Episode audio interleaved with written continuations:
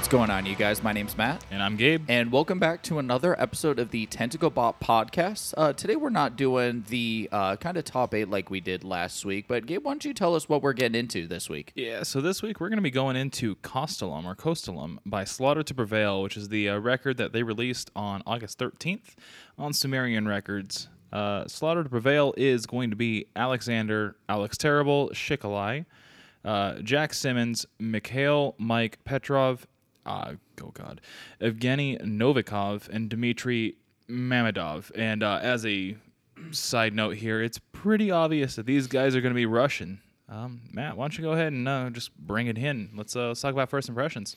So, uh, is this Slipknot if they went deathcore? Oh my god, I wrote down the same thing.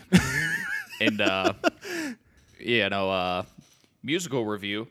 Da, this is very much Slipknot if they went Yeah. deathcore. um, we hear Alex, the vocalist, deliver a lot of very Corey Taylor esque vocals on this record, um, and it's very reminiscent of the first record by Slipknot, which I do believe is their self titled, as well as Iowa, which is their second record, and just how um, brutal and aggressive that the vocal delivery is.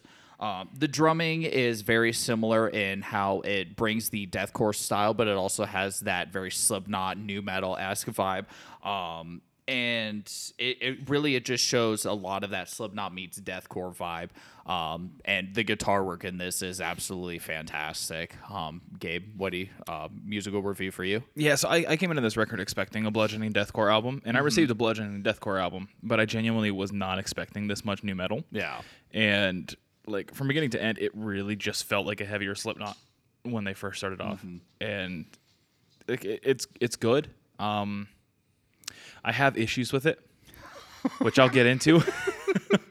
Um, but like musically speaking it, it is everything i expected to hear from this album uh, listening to the the singles that they had released. Um, the only real surprising musical aspect of it was the clean vocal delivery from alex in a lot of songs. Um, it was an interesting ad, although I'm not a huge fan of it because Alex is not a good singer.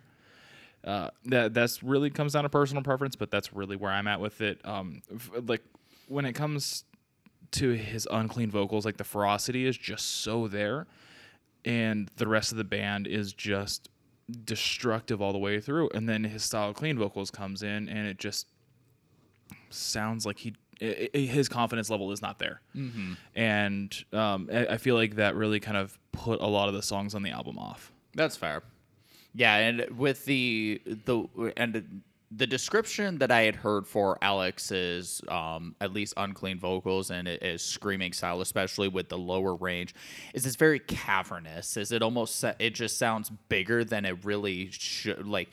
It's a- lot of other artists is you know they scream and it's like okay like this is heavy but this the way he's able to do it is it just sounds cavernous. It sounds like he's screaming in a literal cave. Mm-hmm. And it's kind of scary how just disgusting he sounds. Yeah, absolutely. And like this is the first time we see him.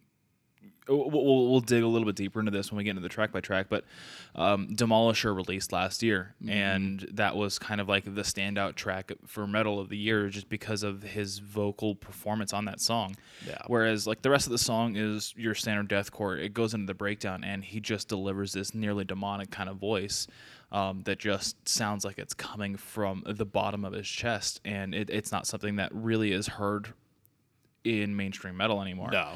Or really ever. I, I, I personally can't remember a time where I've heard something quite as deep and uh, and delivered as well as as he did. And so um, we see quite a bit of spattering throughout the record because of that, which is perfectly understandable. I mean, he's got I, I don't want to call it a gimmick, but it's something that he's known for at this point because of he's one of the few people who's capable of doing it. Yep. So we see it throughout the record because it's what's to be expected at this point. It's the heaviest vocals that really he can deliver, and he he absolutely delivers it. Um, yeah, I forgot where I was going with that. Let's um we we could probably sit here and just praise his vocal um style, but let's hit hit lyrics, man. God, I hated these. Russian. yes, lots y- and lots of Russian. To, to preface this really um, the album is unique in our review just because easily 50% if not more of the album is in Russian. So obviously things are going to get lost in translation between the two languages. That being said though, like some songs had okay lyrics like Baba Yaga. I actually didn't mind the lyrics on that one. Uh, Demolisher, decent lyrics and stuff like that. But then we had songs like You're Only, Made in Russia, and I Killed a Man that were just lyrical atrocities and or just boring. And so like the the cheese was really real in a lot of these songs, unfortunately, and, and it was real in a lot of uh, a lot of their other stuff as well. Not quite as much as this is because like this is taking the more nu metal approach, and I feel like the lyrics are following that as opposed to Yeah. they did on Misery Sermon. Uh, but it just, man, I just was not feeling it. The, the lyrics ruined a lot of the songs for me. Yeah, no, and and as I was doing the do kind of deeper dive once I had listened to the record a, a number of times, is I was definitely in a very similar boat, um, and I definitely made a made a point to kind of call out the certain songs um here in my notes of which ones are just weak. Um, so and and we'll we'll definitely be able to kind of get there in uh, a little bit more detail. Yeah, and there are are going to be a few things because they are made in Russia, for lack of a better term. Um, there is going to be some cultural differences. We'll we'll try to acknowledge that the best that we can, but at the end of the day, we are ignorant Americans, and we we wear that badge, unfortunately. And Can uh, confirm. so we'll we'll do our best to kind of be uh, be cognizant of that as we go throughout this. Um, also, just as a, a precursor, if uh, you're going to take a chance on listening to the album, uh, it is a very explicit album, so just do bear that in mind uh, if that's not really your cup of tea. But before we jump into the track by track, Matt, why don't you go ahead and tell me a little bit about the album art? Yeah, so on the album is we see Alex Terrible standing on the front with his arms crossed, and he's wearing the signature Slaughter to Prevail mask. Um, for those who may not be familiar, is it's a gold mask and it looks um, like a very demonic looking skull, um, and it has two devil horns uh, coming out uh, from the top. Behind Alex's head is we see the band's name um, in that the logo font that they have. Um, he's wearing a shirt that reads "Made in Russia," uh, and then excuse me, right in front of, right under his arms is going to be Kostolom, and there's a little bit of kind of fading um, on, on the the actual album name. So it's uh, this gold lettering, but there's a little bit of fading. So it, in a way, some of it almost is hard to read. Um, and the first thing I kind of look at is it's a really simple record. Um, the Made in Russia kind of hits really just right on the the um, you know the head of the nail. Is there is going to be a lot of that Russian influence here in the record. Um, and then the other thing, and my roommate actually made a comment. Alex really doesn't shut up on this record. He's featured so prominently on the record, so it's kind of like it almost gives this perce- this idea that it's the Alex Terrible show. Um, But I mean, if you look at kind of what's how Slaughter to Prevail has been up to this point is Alex has been featured so heavily. He's got he's done stuff on his own, kind of outside the group. Um, there's a pretty famous uh, clip of him doing "We Will Rock You" by Queen, but in his very low guttural sound. And just being able to see how well he actually makes that song work in that screaming style, um, and then just a bunch of other different covers that he's done over the years. So he's uh, he's definitely the most prominent member of the group. Yeah, honestly, if it weren't for doing the research for this album, I wouldn't know who any of the other members are, just because they're not really put to the forefront. Like they're all good musicians, but they don't really like showcase anything. It, it really is Alex is the the kind of like the forefront of the project. Yeah. and I feel like they really did hone in on that with this one a little bit. Um, honestly, there wasn't a lot to unpack here. I feel like there was a lot of missed potential in the artwork. Like this feels like something that he made on his computer back in the 90s Okay. and it just like the, like like for example they, they did a, an album artwork for or not album artwork but like an artwork release with uh when they released the third single agony which had this really cool like side profile skull of a ram kind of look to it. And it, it was like it fit the song well and portrayed kind of like the the mood and the vibe. This feels like i'm getting into a rap rock album. Okay. It just i mean like honestly the only thing missing from it is the fact that he's not wearing some chains around his neck and i feel like he just needs a couple gold chains and this is just body count times 11 I can't look at this album art the same. Am I wrong though? No, you're not. Exactly. So let's get into the track by track before I just cry tears of sadness. Um, and we start off with the song Bone Breaker. Gabe, this is a first song, and what do you think about? Does it set the tone? Does it set proper expectations for the record? Yeah, it definitely sets what to expect from this record. Um, it's not my favorite song on the album. It's okay.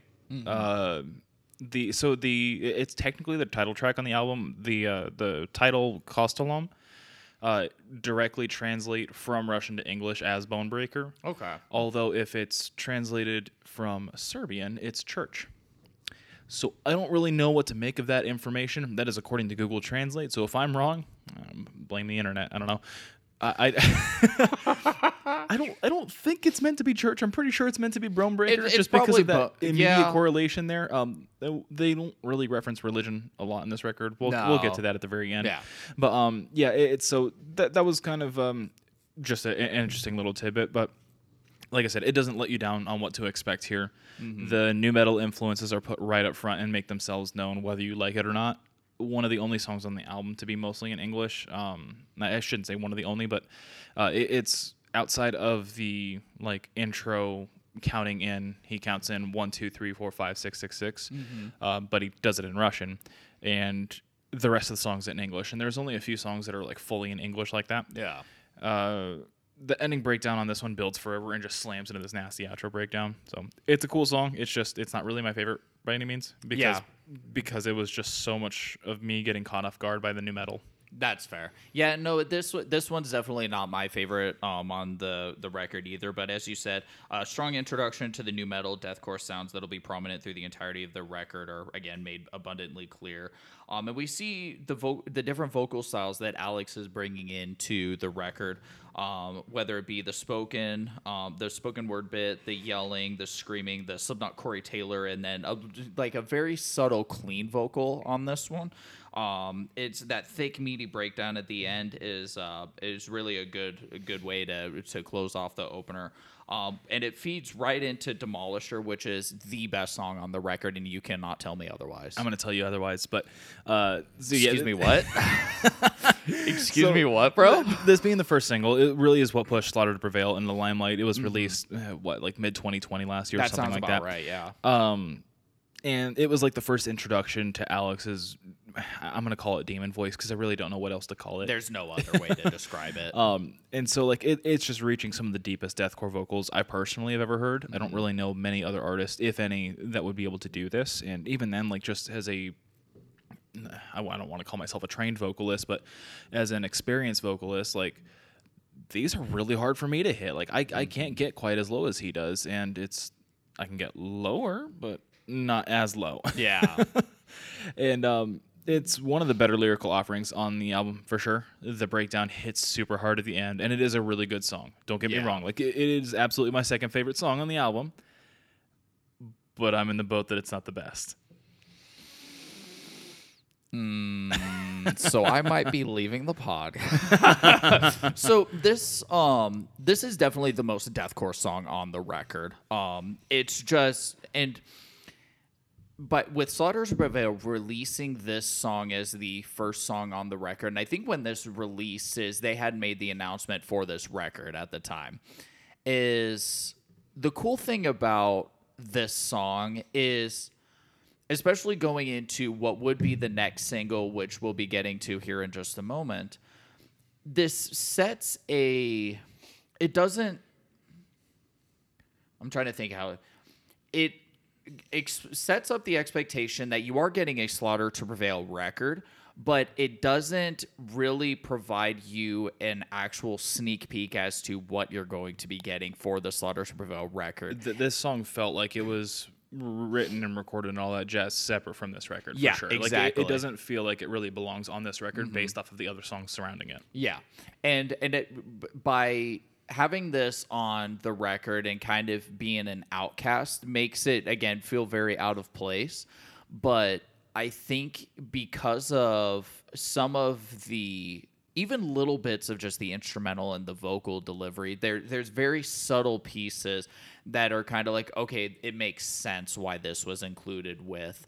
Um, because otherwise, if it wasn't included with the records, it would probably just been a single that just kind of was just kind of floating between records one and two.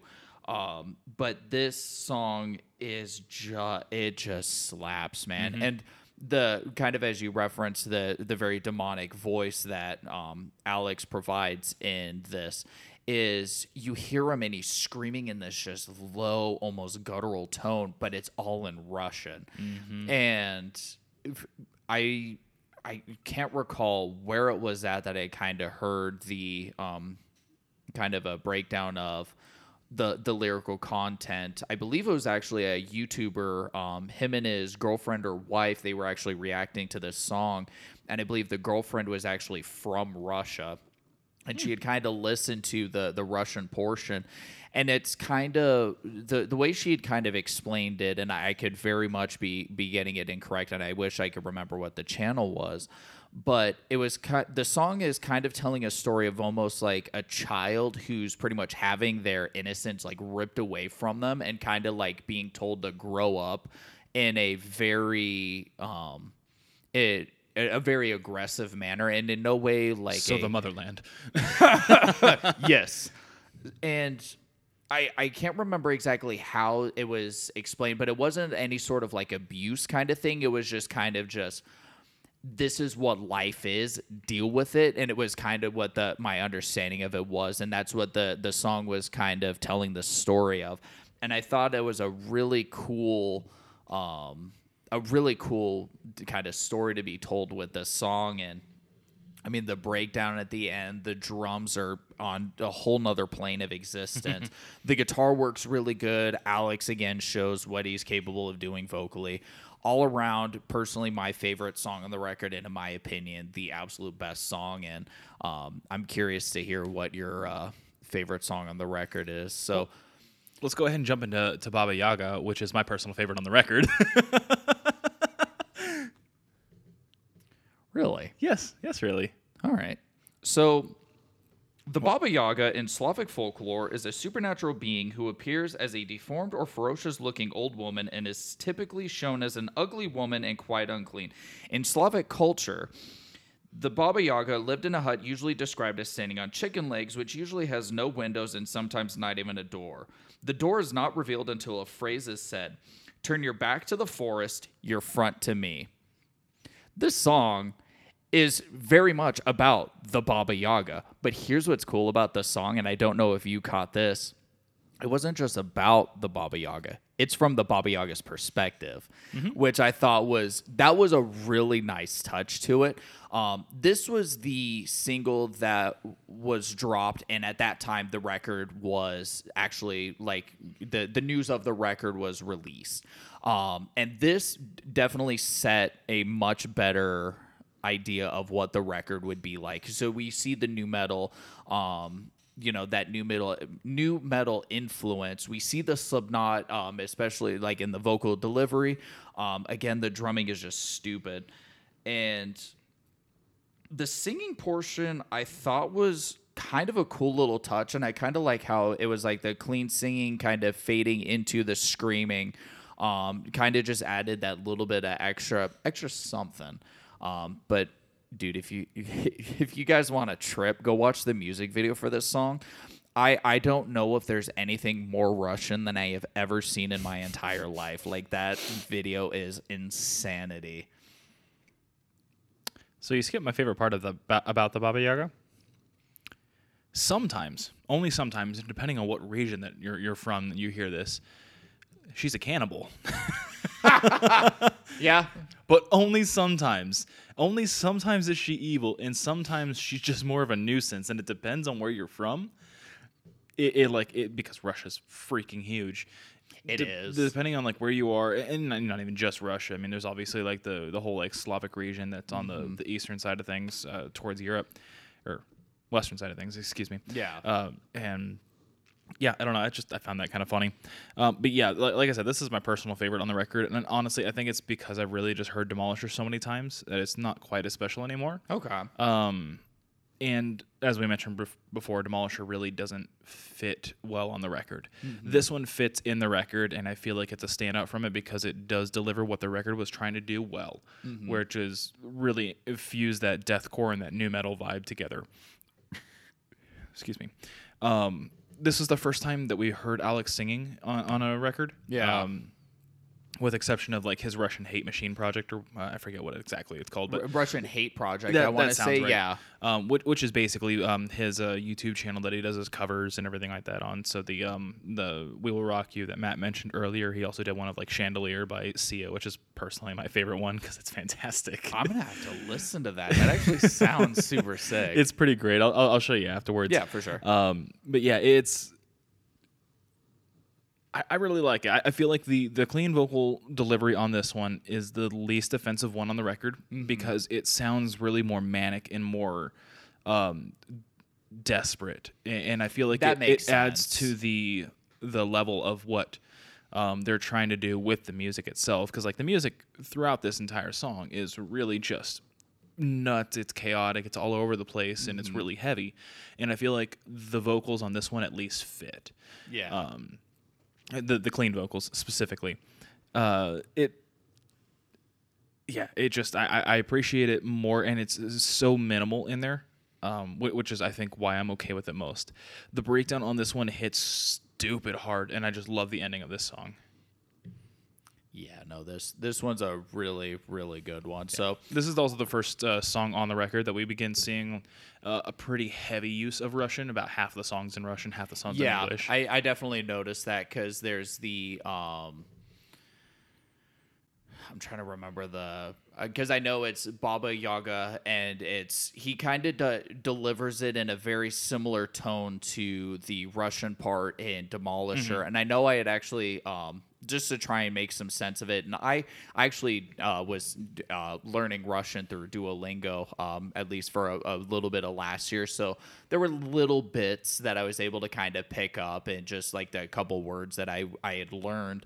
Uh, but as I was kind of, I had to go through Google Translate for a lot of trying to just again make sense of Yep. um, what was going on, and it's the the portion where he he's kind of delivering like demolisher where because it's Baba Yaga something, and it was j- just almost bluntly speaking from the perspective of the Baba Yaga, and I thought that was a really cool thing, and um, even just little little bits sprinkled throughout. So it's like a line here, maybe a word here, um, and then like the those lines there. So we it was definitely a, a nice blend of the English and Russian, and I thought that was a cool little touch. Yeah, they do that quite a bit throughout the record. Um, but speaking of cool things, we're going to go into something not cool with the song "Made in Russia." Dude, this is so bluntly Slipknot. It's insane. uh, it, it's so bluntly Slipknot, and then and I, actually, I really should preface this first. The cultural difference really is likely to be seen here, um, just because uh, the lyrical content on this one is super cheesy. It's like, don't tell me what to wear, what to think, what to eat, how to Yeah. live, a bunch of like things like that, where we would have heard that kind of stuff as kids or back in the 80s when punk was uh, really kind of taken to the forefront and stuff like that where it just it feels like this is just years too late and it, it's lyrically it it and uh, I'll, I'll read this sentence word for word as I have it here. Lyrically, this is a song that's saying I am who I am, but in a way that sounds quote tough. Mm-hmm. And there's a lot of there's a portion where Alex is screaming, um, and it's in Russian. It's teeth will fly, teeth will fly, Yeah. teeth will fly.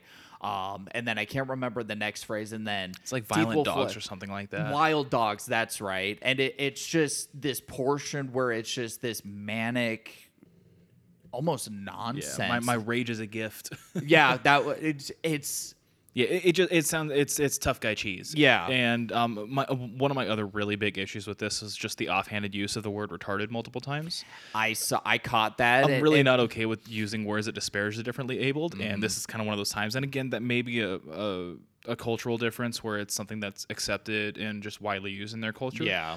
Um, obviously, here, not okay with it. Yeah, and, and it's a very like as and the, I, I made the the note here is I, I wish I hadn't read the lyrics and it's that's for one of the reasons. And I myself am not the most PC individual, but I try to be PC for the sake of just not being a scummy person. Mm-hmm. And this this is just a very not PC song. And you know and as you said is there's a lot of it that could be that just because it's a different you know it's a different place in the world it's a very different culture is um that might be that might just be how they are.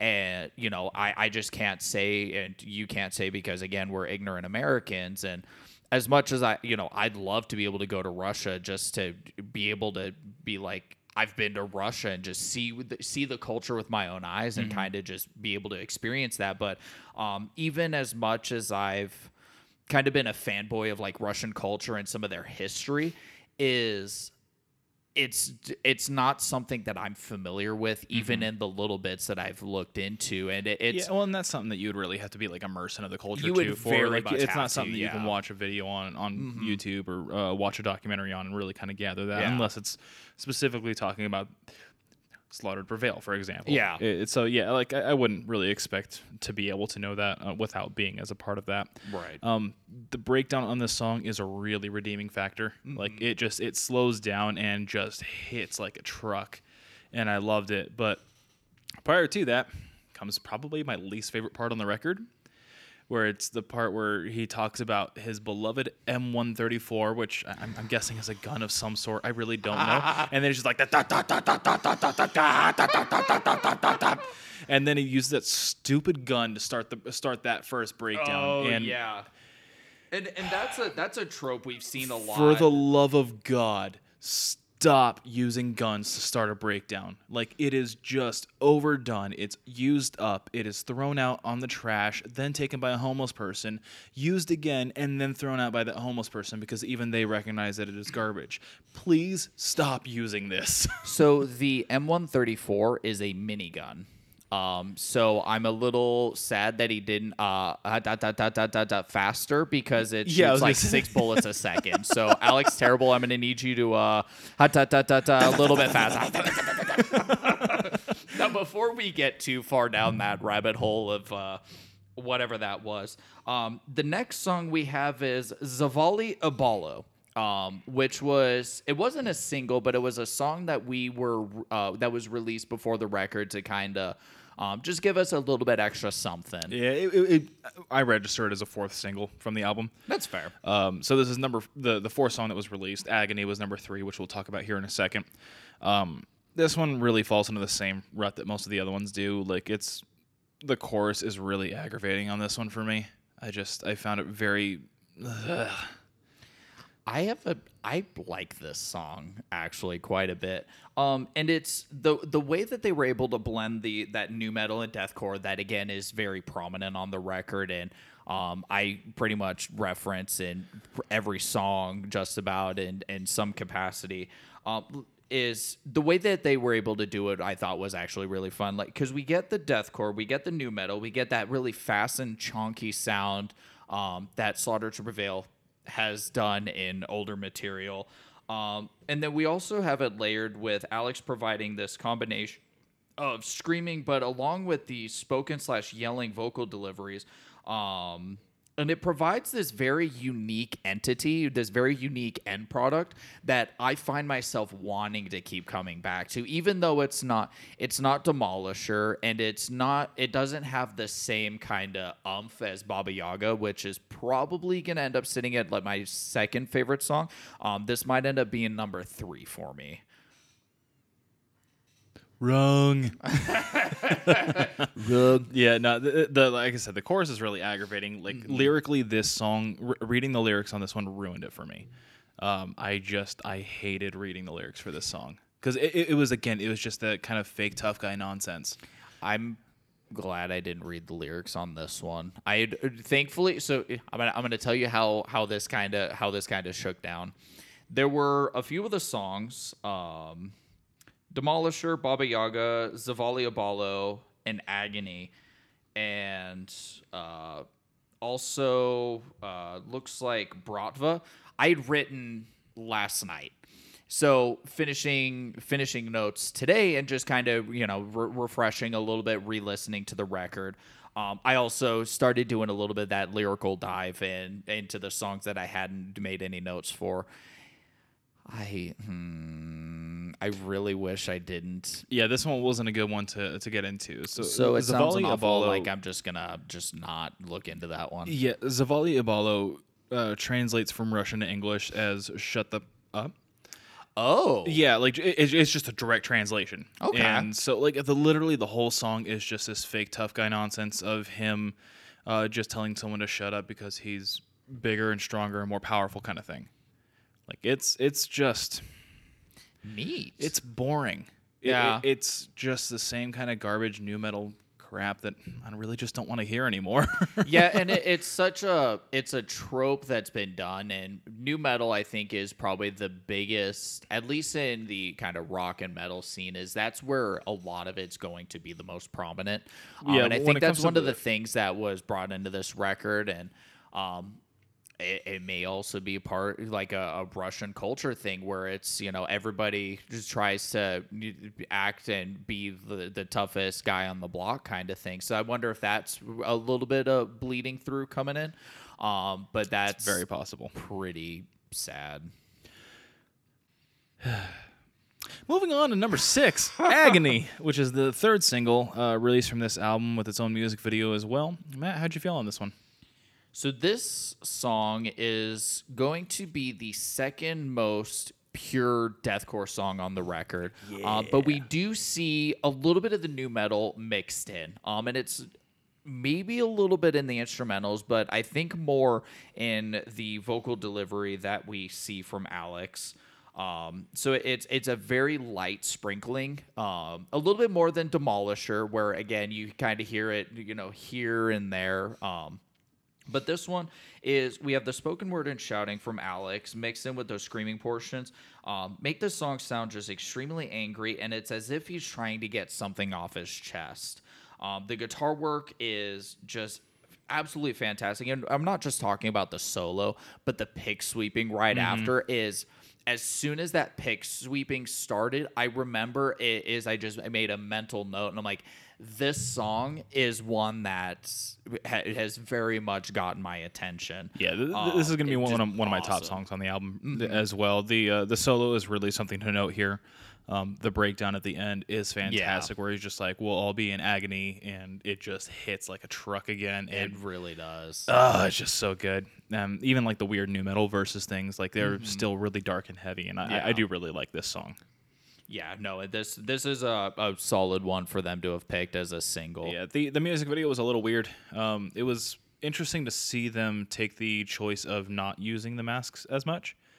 Interesting. which I mean is fine. Like I'm not married to the mask or anything like that, but it was just it's kind of like if Slipknot were to come out and not do their masks. Yeah. When Corey and uh and Jason or Jim like aren't doing uh Stone Sour stuff. Yeah. But like if they were just to come out on stage without their mask, like it would just it would be weird. It wouldn't necessarily. I mean, I'm sure Slipknot fans would be upset about it, but like it doesn't change anything about the music. No. It was just kind of interesting to see them take that route when they've really put a lot of focus on the masks. Yeah.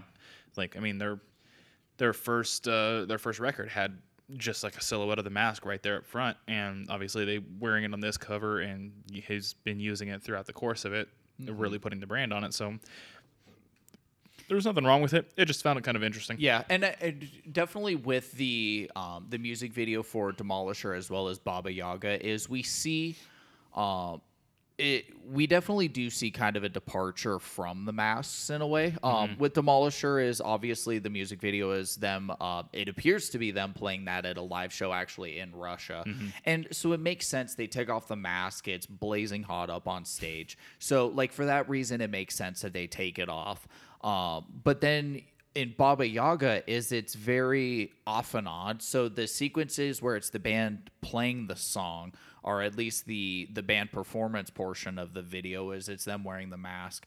Uh, but for the portion where Alex is holding an AK walking by a tank, he's not wearing a mask. They're sitting at a, a wooden table, they're not wearing a mask. Um, they're playing Russian roulette because Russian. Um, they're not wearing the mask. like there's I, again, if you have not seen the Baba Yaga music video, please go and watch that. And I, there's a portion where I think Alex is fighting a bear. So like, That's it- right. I forgot about yeah. that. So, uh, pardon my uh, terrible Russian accent, but uh, drink vodka, fight the bears for the motherland. Vodka, vodka, Boris Yeltsin. anyway, I hate the two of us, dude. Also I, I I wanted to to be of note here. I know we're like 30 minutes into the podcast or whatever, but uh, Matt's wearing a Russian hat. Uh, it's called an ushanka. Thank you very much. Watch your language. Anyway, uh, we're gonna go ahead and move on to the song "You're Only," and uh, I'm just gonna start out. The start of the song's cool, Yeah. and then the chorus kills it. The chorus is I I hate Hit me with the spice. I Hit me with all that hate spice. this song. Like it, it sounds like they tried to write a love song, Mm-hmm. but then decided no, that's not metal enough, and made it sound like it's an abuse song. Yeah. And I, I, I hate this song. Like after the first thirty seconds of the song, I'm just like, cool, I'm out. I'm not doing this. Yeah. So with this one is um, lyrically, and you kind of s- started kind of pointing at it. Lyrically, it seems to just follow a trope that we've seen plenty in metal. I gave you all of me, you threw it away. It very much just follows that trope, and um, even after do you know, unfortunately having to go through Google Translate to make sense of the Russian, is it very much just, just told the exact same story? Um, this one's nice and heavy, and I'm okay with it. The clean vocals on this one added a sort of dramatic element in how Alex delivered it, even if he's not the best singer out there. Um, but it, like I said, it adds that it added a nice little flavor. It added a little bit of drama to it. Um, the guitar work that closes out the song, though, I thought was really sick. Other than that, the lyrics were really one of the things that just it was you know it, it was pretty high up on the scale i'm like okay this is cool and then the lyrics just pulled it down and that's that's what really killed it for me as This well. song could be taken off the album, and I probably would raise my rating for it. You know I what else? Hate this song. you know what else could have got taken off the record? I killed a man. This song I disagree with you on that, but we'll so get to that. so the thing is is with this song is it's big mad. It's big mad. It's somebody made our dude angry and the the chorus in this one is exclusively in russian and it's the same line twice um, the first line is it being sung or it being screamed and then it being sung and it just huh. like it, it it it almost sounded as if they were trying to do it almost sounded like if Alex was trying to be King Diamond, except did a really bad job of it. And this is also coming from somebody who doesn't like King Diamond. So the the way that I saw it was actually more along the lines of like Nile. Um, so Okay. Nile has a for those who don't know, and we're going to definitely be covering their new album whenever that releases. They're working on new music now, and I'm so hyped. Oh, sick. Um, but so Nile is they're very um Egyptian themed, like ancient Egypt. They're, like their whole like premise about them and everything like that. It's it's a very um orchestral and uh what's the word I'm looking for? Like a, not a, not a gimmick, Symphonic? Symphonic, yeah, um, a very symphonic kind of uh, metal band that's literally centered around everything ancient Egypt, and I mean, it makes sense because the Nile is the river that runs right through Egypt, and there's a lot of significance in there, in their kind of like the ancient Egyptian culture and like mythology. Captain Obvious. Anyway, I do what I can. um, so the uh, the part like where he's doing that singing bit uh, before it gets like really quiet really reminded me of Nile because they do a lot of that kind of same thing where it's like this weird howling kind of singing behind the screaming or uh, really over the screaming, and honestly, I really like that bit. Um, I have the the same issues as you do, um, lyrically speaking. Like it just feels like an instance of playing tough, playing tough for the deathcore bit. Um, it really feels akin to like rappers who rap about killing drugs and theft and whatever, but they haven't actually done about done it, and they just write about it for clout with their peers. How many times does he say "I killed a man" in this song? Oh God, so many times. I, I honestly, if I remember offhand, it was sitting there probably like 15 times. I mean, it's just because he goes and he like kind of yells it, he shouts it, he kind of sings it, and then he just screams it. And I'm like, I'm like, cool. I guess. Um, I am counting twelve. okay. Uh, just uh, off of the lyrics off of Genius. It- there, so there could be a couple uh, difference, give or take. Yeah. Um, yeah, I also had a really big issue with the um, the line "Nothing is easier than killing a man." So, a, a and, and really the uh, the moral code behind it aside, because at this point we're just assuming that this is a rap song, Yeah. kind of the same thing, like where they rap about the millions of dollars they have when they've released one song, kind of thing. Like, where did you get the money? You didn't. Yeah. Uh, this is just rapping about it for clout and stuff.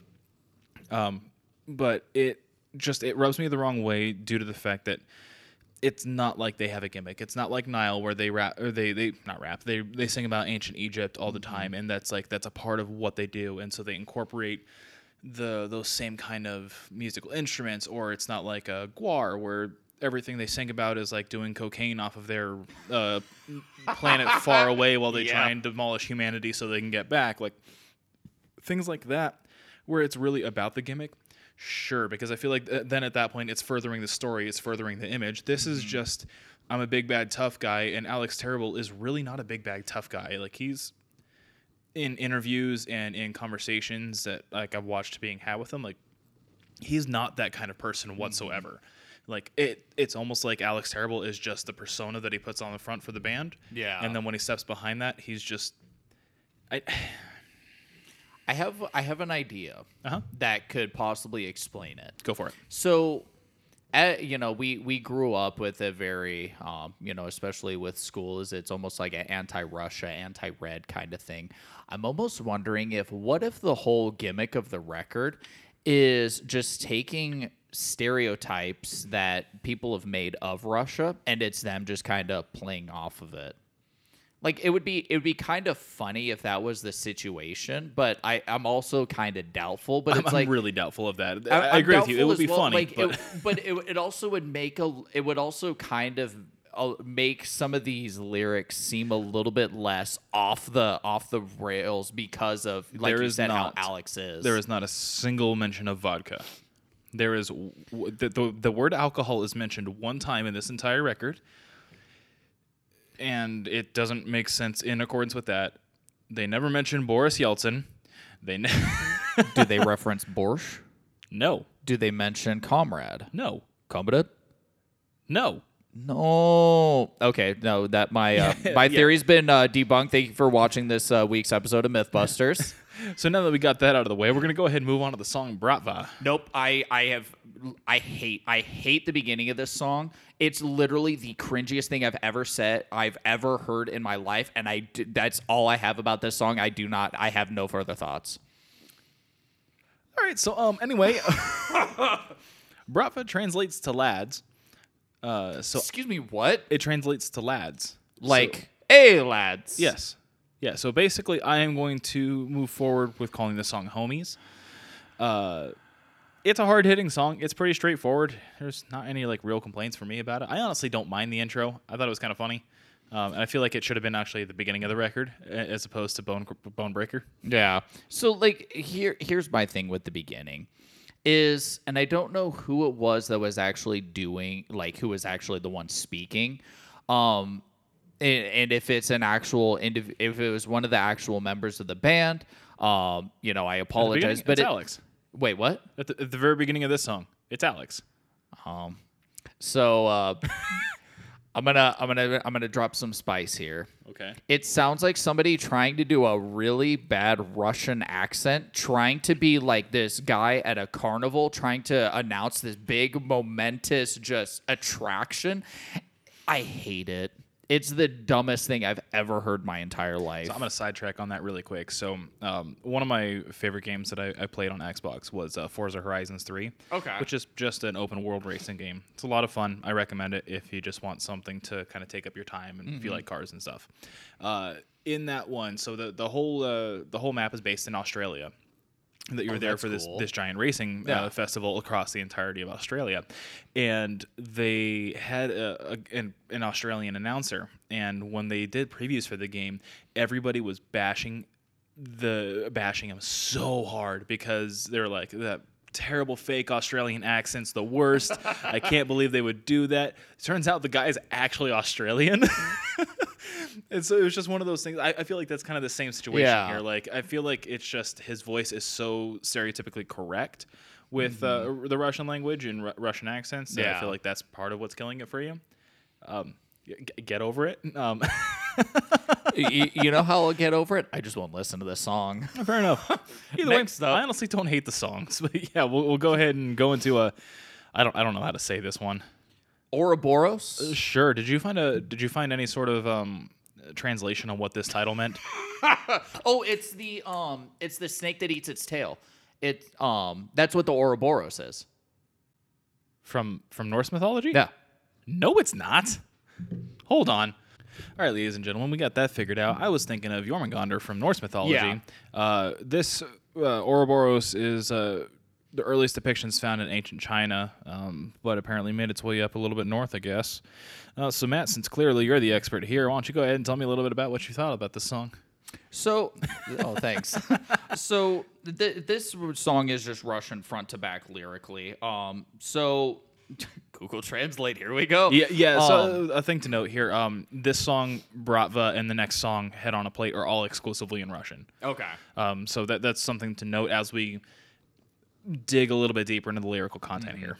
So unfortunately, I I think Ouroboros is I had seen that it was exclusively in Russian, um, and because I didn't really want to go and just copy paste an entire like four paragraphs worth of words and trying to like flip through that on Google Translate. Um, unfortunately, I didn't do that because I'm a real professional podcaster. So sorry about that. Um, but at least if we're looking at it from a uh, sound perspective, is this is another one of the few song on the record um, that's nearly all deathcore. But again, we get some of that nu metal Slipknot influenced vocal delivery by Alex. Um, unfortunately, sound wise, this one just really isn't that memorable for me. It, it really isn't. Um, there's uh, some tremolo picking that starts a little over a minute into the song, which is like super clean. I really like the tone that they used on that, and the chugs underneath are, are really tight. Um, yeah. Otherwise, like it just, it really isn't all that special. It's it's heavy. Yay! Yay. Um, we'll go ahead and jump into the the next song then. Uh, Head on a plate. Uh, this song really felt like it was a callback a little bit to their older material off of like Misery Sermon.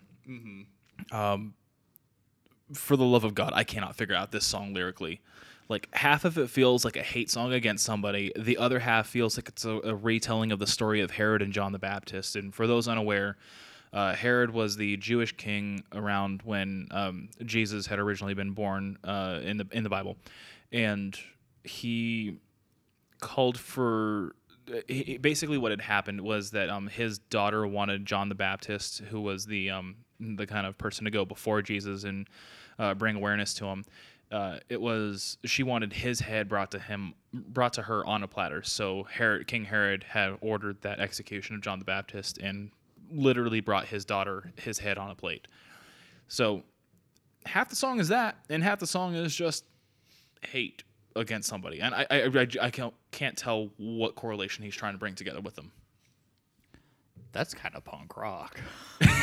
well, it, it's also kind of interesting too because like this is the first time that we see any sort of religious or uh, deity conversation, any sort of lyrics uh, on this record, and it feels a little out of place. Like again, the lyrics just kind of ruin it for me on this one. The musically, it's cool, I guess. And and that's kind of a similar situation uh, sonically for me is I was kind of hearing it and I'm like it's kind of big death metal energy where typically most of the rest of the record has been more on the, the death the deathcore side. Yeah, it is really focuses a lot on the core and the nu metal. Yeah. Um I thought it fo- focused a little bit more on the death metal um, part of the, the Well, deathcore style. Th this song, but like the the rest of the album, like, Oh, yeah, really yeah. focuses on more of the core side yeah, of things. and it, so I, I just misunderstood you, so my bad. Um, but it unfortunately there's just not much really else to say. It's got the brutal vocals, really sick guitar work, and then the drumming's obnoxiously great. Like I'm pretty sure the drummer is actually just a robot, and like, you kind of just can't tell me otherwise. yeah, probably. It's kind of like Alex Bent. He's a madman. Um, like the last song though, this one definitely isn't very memorable. Um, and we'll just jump right into the last song. is simply called "Father." So again, we have uh, uh, th- this one lyrically. It, it it's a lot more interesting. It's it feels like it's a conversation with God, um, which is something outside of the norm. Uh, again, like it, this is the the final song, and this is the second time that they're bringing up religion right back to back, or at least any sort of like reference to a deity. Um, it's not really something that's just on the forefront of Slaughter to Prevail songs to begin with. Um, it just it feels like it's something personal for Alex, and I felt like this song was really more akin to uh, what um, "Disgusting" was, uh, or "Sick and Disgusting" off of um, Oh, the Beartooth? yeah Beartooth's first, first record. Like it was really more of a personal song. Uh, it is a very different vocal delivery. Uh, than what we hear normally from Slaughter to Prevail up until like the end of the song, and then it goes into his normal deathcore stuff. But it really feels like he's using his upper mid range uh, for the majority of the song, and while it's not really a song that's memorable, I do appreciate it on this album, and I appreciate its placement. And it- I'm kind of in a similar boat. And it, the song is weird how it, I, I thought it fits with the record, but it also doesn't. Yeah. Um, I can't really put my finger on why, and you might have probably been explained it the best. Is kind of the way that he was doing the vocal delivery. Um, it it's it, I feel like it might may end up being a little bit of a teaser of what's to come in the future, and it might have been Alec. You know, it, it sounds like it was a very personal song for Alex to have written. Um, but it almost feels like it could be something that he's kind of alluding to um, potentially in the future, like what they may be trying to do sonically, where it's um, pulling a little bit less on the nu metal and deathcore, and it almost has a little bit more of a metalcore vibe to it. Um, it's a decent closer, um, but I think there have definitely been better songs to close out records. Um, it just feels like such a departure from everything else that's been done. Um, but I think because of how different it is from the rest of the record, is I feel like having it as the closer is maybe the best place that they could have put it. Because if they try, because if they put it in the middle of the record, is it probably would have been just one of those songs that was just, one of those songs that's just kind of skipped over, and it's just meh, it's just a song in the middle of the record. Um, the the band kind of lost me on this one though. It was kind of a kind of a letdown for me, but um, I, I I do have respect for what they were trying to do. Um, it's just at least for an appealing stances, I, I just wasn't really wasn't really vibing with it. for sure. But that is going to do it for the uh, track by track breakdown for Slaughter to Prevail's Kostolom. Uh, right now, what we're going to do is we're going to go ahead and give it our tentacle rating. Uh, Matt, on a scale of one to eight tentacles, where are you at? So this one is I'm putting it at a five out of eight. And I feel like, especially as I kind of relook through notes, is I feel like I kind of put it high up, but um, I feel like if I push it down to a three or four, is I feel like it would would kind of be um, you know not giving it enough credit you know enough credit where credit's due. Um but at, at first when i first listened to the record or kind of coming into it especially based off of what i heard on demolisher baba yaga as well as Zavali Ebalo, um is i really felt like this record could have been a seven out of eight um, unfortunately, there were just aspects of the record, whether it be like the beginning of Bratva, the really cringy lyrics through just about half the record. Um, there were just a lot of things that they really ended up just tripping over themselves. So I feel like a five is a pretty safe place to put it, but I feel like I'm almost more reluctant to put it down to like a 3.5. Yeah, so for me personally, it, it was I- I'm in the same boat. Like Mm-hmm. I I wanted to put it higher. Um, I do really do enjoy the band. Um, this one's gonna be sitting at a four for me. Okay. Uh, the it probably would have been a five or a six if it weren't for the lyrical content. Yeah. The lyrics were just really that bad for this one on me, and I I just couldn't with it. Um, if I did put it, if, if I did use halves, I probably would have put it at like a three point five or so. Yeah. Um, just because like it, it really was kind of a struggle, and I, I've I've put quite a bit of time into listening to this record. I've been finding myself driving a lot recently, so I've just been one of those things where I can just keep throwing it on pretty quickly. Um, yeah, it just I feel like it left a lot to be desired. Unfortunately, Yeah. it wasn't bad. Like he didn't bust out the lyrics like saying "baby, he's a lightning strike" and stuff like that. So it, it's not worthy of that. But the lyrical content really was worth like a two. The musical content's worth like a seven. Yeah. A four is really going to be kind of the even ground between the two. uh, for me personally. fair. Um, so that's going to be it for the track by track as well as rating for the Slaughter to Prevail record titled Kostolom. And today, what we're actually doing is we're kind of doing a, a little bit of a two for one package here.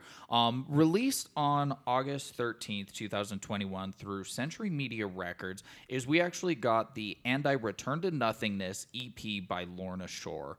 Um, it's a three song EP, and uh, Gabe and I wanted to kind of sit down and talk to you guys a little bit about our thoughts on this one. Yeah, one of the reasons I w- really- really wanted to do this was um, the recently when uh, Into the Hellfire came out, which is the the first track on this album or th- this EP. Uh, it was kind of the demolisher of 2021. Yeah. The vocal delivery by the new vocalist for Lorna Shore, Will Ramos, was just nothing short of I I- Insane. yeah, i- i- insane. Like it, it was again something that really was pushing the limits of hard vocals. Mm-hmm. And while it wasn't the same thing, like it, it wasn't just going lower, it was doing more and basically becoming Man Bear Pig. And, and so I felt like it would probably be kind of interesting just to kind of bring a little bit of correlation because obviously we're going to be seeing a new Lorna Shore record at some point in the future. Uh, being that this was released as an EP, I can imagine that we're probably going to be at least eight to ten months out from that. Yeah, we'll, we'll probably see one at probably early mid next year. I'd probably guess. Mid if not, late, I like, would guess, like probably. fall. Fall would probably. I feel like would kind of be pushing it for next fall year. feels safe. Yeah. But um, yeah. So it, it just it's one of those things where I don't know. Matt, Matt, why don't you go ahead and just kind of give me your thoughts overall on the album? Yeah. Um. So this one is I ended up kind of putting you know kind of putting notes over the songs, but there there's a, a theme that I kind of notice is, um, Lorna Shore kind of falls into this style which is called like blackened deathcore. Yes. Is very much deathcore mixed with black metal, and the black metal vibes have been very present in Lorna Shore's work before. Um, even back when Tom Barber was the vocalist. Um, Even really back when uh, CJ McCreery was. I didn't listen to that much of Lorna Shore during that time, and That's honestly, when that's, Lorna probably Shore a, really took off. And you really like the the Also, black CJ's a bad person. Kick him Yes. while he's down. kick him harder. Uh, but like you, the the black metal is extremely strong in their style, i- and in not just the the vocal delivery and kind of the the sh- almost shrieking um, sounds that like Tom Barber was able to bring that when he was in there. Yeah, we see that that was present. Um, even in the Darko album that we had reviewed a few weeks back, he's even brought a little bit of that into Chelsea Grin, even though he's kind of toned it down a little bit. But back when he was in Lorna Shore, is D- demonic seems like a really safe way to explain what his vocal style was.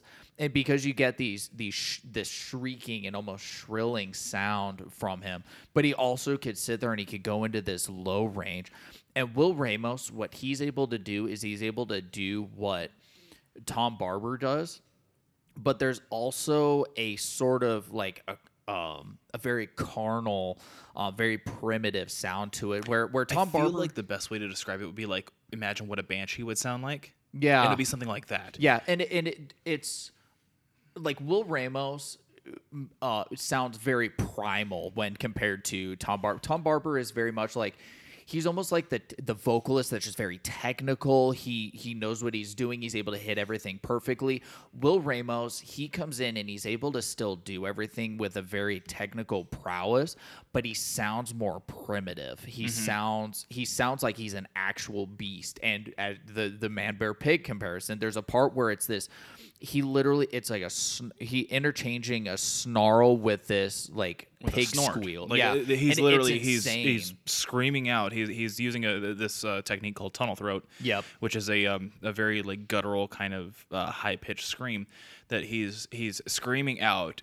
And to take in a breath, he's then also snorting, where he's using Mm-hmm. his his um his I forget what exactly it's called. It's like a his wet palate or something like Yeah. that. Um, I, I forget. I'm, I'm not a, a vocal technician by Mm-hmm. any means, but um, he, so he's using that and then going higher and then bringing it back in, snorting again, and then going higher until he ends up with this final shriek that is just decimating, and then he goes back into his lows again. And so, um, I don't know if you're familiar with Cardivox Academy on YouTube, um, but he's an actual vocalist vocal coach, and he's actually based out of here in Arizona. Oh, nice. Is he actually did a breakdown of this song and the when he because he listened to that portion a couple of times and uh, he kind of explained, and I'll try to kind of um, you know, kind of explain it the same way he did, is as he, as you hear Will doing this, you know, tunnel throat and snorting, is you can almost hear the saliva building up in his mouth. So it, it's like it, it becomes more gargly the more like he's doing the tunnel throat. So it's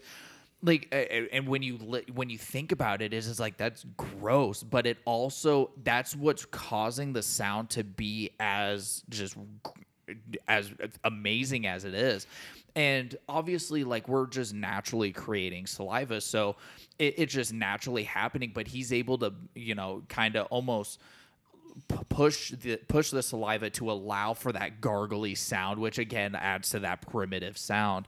Um, but you know, try try not to just sit here and talk about to the Hellfire because the other two songs.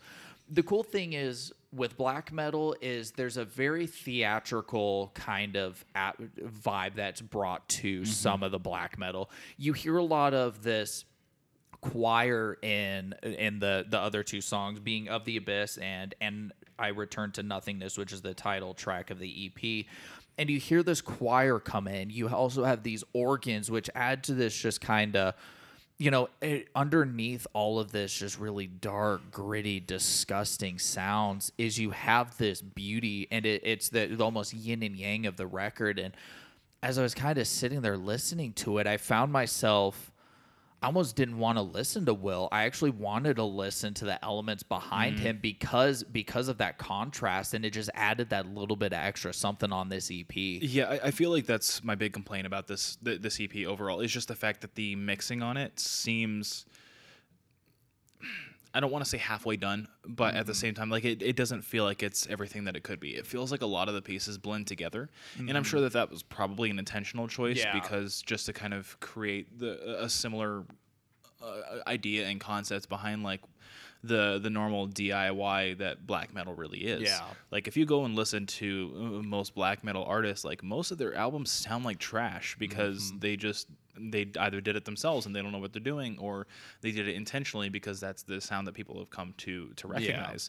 And not to say that's necessarily a bad thing. That's really not for me, but I feel like that's kind of like a halfway point where they're still appeasing the non-black metal fans listening to bands like Lorna Shore or Aborted or uh, Carnifex eh, or things like that, but um, while still maintaining that, hey, we still have our black metal roots kind of thing. Yeah, we have that black metal cre- credibility. Yeah, kind of yeah, that's a great way to put it.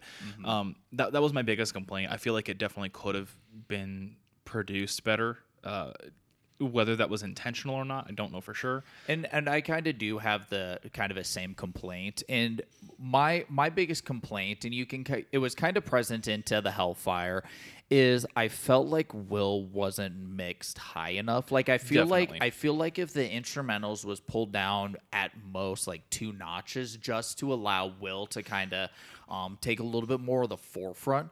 But I feel like by if you give too much to him is you lose out on on a lot of what's going on in the background. And you know the the production is one of the things is there were some portions where the the choir almost overtook the instrumentals so it was almost like the you know the choir and then will and then you could kind of hear the guitar work and mm-hmm. Lorna Shore has from my from what I've heard they've always had really good guitar work. It's if- mm-hmm. if I recall correctly is the band is three members and it's the two guitarists and then the vocalist and then i, I believe I, I could be wrong but the drummer is considered in the group uh, but i don't think they have a technical bassist or at least in the main lineup kind of thing Yeah, when you're playing eight strings, who needs a bass? thick chunks yeah, but um, yeah, so that, that's really all that I had uh, for Lorna Shore. I know we're going kind of long here. um, did you put a tentacle rating for the ep though Oh yeah, if I was gonna put a tentacle rating on it, it'd definitely be like a six or a seven for sure. Sit, sitting at a six as well. And uh, it's definitely a, an EP that I plan to go back to and just really dig into the quirks of. Um, Definitely, like kind of understand. a I, I love Into the Hellfire. Like I think it's a sounds fantastic song, even out, even just isolated from the breakdown at the end. Like the Mm-hmm. rest of the song is really good. It is.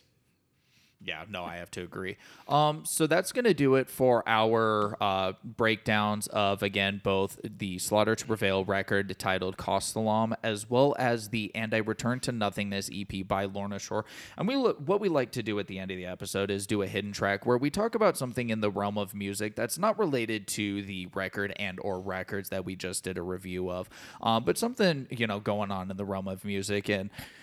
Let me tell you, it's we got a pretty packed uh, list on this one, and Yes. um, Gabe, why don't you just hit us off? Yeah, so for this one, just because we are running uh, pretty late on time at this point, we're just going to kind of deliver it really quickly. Um, the new Of Sulfur uh, uh, EP, uh, I mentioned this last week when we were talking about our top eight, but it was um, it was really good. It was black and death metal again, and kind of in like the same vein of Lorna Shore. Um, those really just hallowing uh, kind of vocals. A lot of really good features, including Tim Lambesis, which I thought was kind of a cool one on there to see the medical vocalist on that kind of thing. So I thought that was really cool. Um, and then the other one that I had was the new Crown the Empire song featuring Courtney LaPlante, just for Matt. Hey, uh, Courtney, Courtney. And do, do you remember the name of the song? Um, dude, I don't. they did a song. It sounds like Crown the Empire. And so if you like Crown the Empire, then you're gonna like it. If you don't like Crown the Empire, then skip to the last minute where Courtney really does her things, and it sounds really good. Yeah, Courtney LaPlante just doing Courtney LaPlante things. Yeah, exactly. And uh, yeah, I, I'm not a big Crown the Empire fan, but um, if that's if that's really your rub, then I would definitely recommend going and listening to that because uh, it seems that Crown the Empire fans are uh, really enjoying the song. Yeah. So for mine is I've got a couple. Um, the first one, which we had briefly um, talked about during our top eight episode, is a new Ice Nine Kills song titled "Assault and Batteries." Um, which is actually off of their upcoming record titled "The Scroll, The Silver Screen Two: Welcome to Horrorwood." I'm li- like literally my Scream firing. 2? my dude, my brain's firing on 20 cylinders, right? Like it, it's firing everything, and there's just 12 things going on at the same time. So let's try this sentence over again. Ice Nine Kills dropped a new song titled Assault and Batteries, um, which is going to be off of their upcoming album titled The Silver Scream 2 Welcome to Horrorwood. I was really And- hoping you were gonna mess that up again. I honestly, if I would have messed that up, I would have been real sad. So this one, kind of like what the the Silver Scream one was for the band, is every song was based off of some sort of horror movie. Um, this one is based off of Child's Play, so the Chucky series. Um, this this song's insane. It pretty much takes what it is the end is off of Silver Scream one, and it takes the chaos and you know does it better. And it, it's still very much chaotic but it's honed in and Mm-hmm. it shows that this band knows what they're doing and that they're able to make songs like this and it's just absolutely fantastic. Definitely recommend It's a cool listening to that one. It really is. Really sick guitar work. Um, you guys will definitely enjoy that now, for a little bit of a weirder one, is it's a uh, band called Tallah, which is titled Vanilla Paste, um, and it features Garrett Hood of Guerrilla Warfare, AJ Channer from Fire. of- I'm sorry, Fire from the Gods, and then Tom Barber of Chelsea Grin and Darko. Hey, more Tom. Barber, and this song is just something else. It's three features, and they all get very prominent features Very in prominent. the song. And it's it's a chaos, but it's one of those things where it's like Ice Nine Kills is like, oh yeah, we can write a chaotic song, and then Tallah is just like, hold my beer, fam, and they put this out, and it's. Dude, it's weird. It's a Tallah is one of those bands that you have to really go listen to for yourself. Like Yeah. you can listen to us, describe it all you want, and it's it's still not going to be the same thing as when Yeah. you listen to them. another a couple of other songs that I would recommend and um you know feel free to add a couple if there's so any I missed but LED is a really good one and then Overconfidence is another really good one and just in those two songs is it's going to give you a really strong idea just even the the vocal delivery as well as some of the instrumentals of just what to expect across the board Yeah, re- realistically, I would just recommend listening to their uh, their first album in its entirety. Like it, it really just kind of encompasses everything that they're about. Yeah. as well as just it, it. It's hard to listen to the songs outside of their context within the album because it is so much more. I don't want to say theatrical, but like the album itself, beginning to end, is like a sonic theater. Theater. Um, yeah, j- just just go check it out. It's it's really weird, really cool. And it's it's definitely like a, throw it in your avant-garde playlist. yeah, no, it, it's definitely a weird one. So definitely a big recommend. Um, but thank you guys so much for tuning in to another episode again of the Tentacle Bop podcast. Um, you can find us on Spotify, Amazon Music, Apple Music, um, Google Podcasts, anywhere you guys can find your podcast. Please do like, rate, and subscribe. Um, that way we can keep these coming out, and uh, you guys can hear our. Uh, wonderful voices. We've also got a number of different social medias. We've got Instagram, we've got Facebook, we've got YouTube and TikTok, all at Tentacle Bop. Um, we don't have any tw- uh, Twitter account because Twitter's icky, but if you want to start beef with us, let us know. Email us at tentaclebop at gmail.com. Um, we'll definitely get something set up, and then that way you guys can get all two of our fans, and we can just maybe expand our fan base to have more listeners. So, um, thanks again so much, but we will catch you in the next one. See you later.